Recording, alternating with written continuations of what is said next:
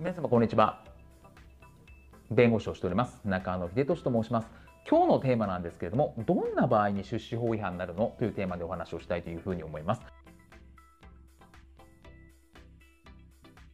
まあ、この出資法なんですけれども結構そのなんかお金を集めたりとか資金調達をする場合になんとなく出資法って関わってくるんじゃないですかみたいなですね相談を受けたりするんですね。でも出資法ってよくわかんないよねと、まあ、出資に関する法律なんででも出資何かしら資金調達するときに全部ダメになるのかなみたいなイメージがあるんですけれどもこれ出資法って具体的に何が OK で何がダメなのかっていうのをちょっと見ていきたいなというふうに思います。で出資金出資法なんですけれども、まあ、出資金の受け入れ制限っていうのがあって例えば元本保証であるとか必ず儲かるみたいな歌い文句で出資を集める。とこれは出資法違反になりますというところですね。なので元本保証ですよみたいな、まあ、そういったものについては当然ですけどダメですと。いうところですね。で、これは出資法違反になりますとか、まあ、あとはその預かり金の禁止、これも同じような形ですけども、不特定多数のものから、元本の返還が約束されていて、それに対して預かりますよみたいな、いうところですね。とりあえず、えー、金銭を受け入れて預けてください。必ず返しますから、元本ですね、保証しますから、みたいなことで、預かる、お金を預かるっていうのはダメですと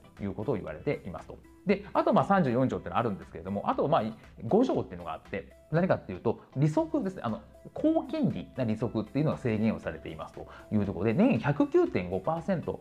超える利息の契約ですね。あと貸金業者であれば、年20%を超える利息契約をすると、これは出資法違反になりますと。いうところですね。あの利息制限法っていうのがあるんですけれども、あれは、まあ、あれを超えた場合には、その利息分はですね、無効になりますよっていう話なので、よりお金の問題、まあ、民事上の問題なんですね、利息制限法っていうのは。でも、この109.5%を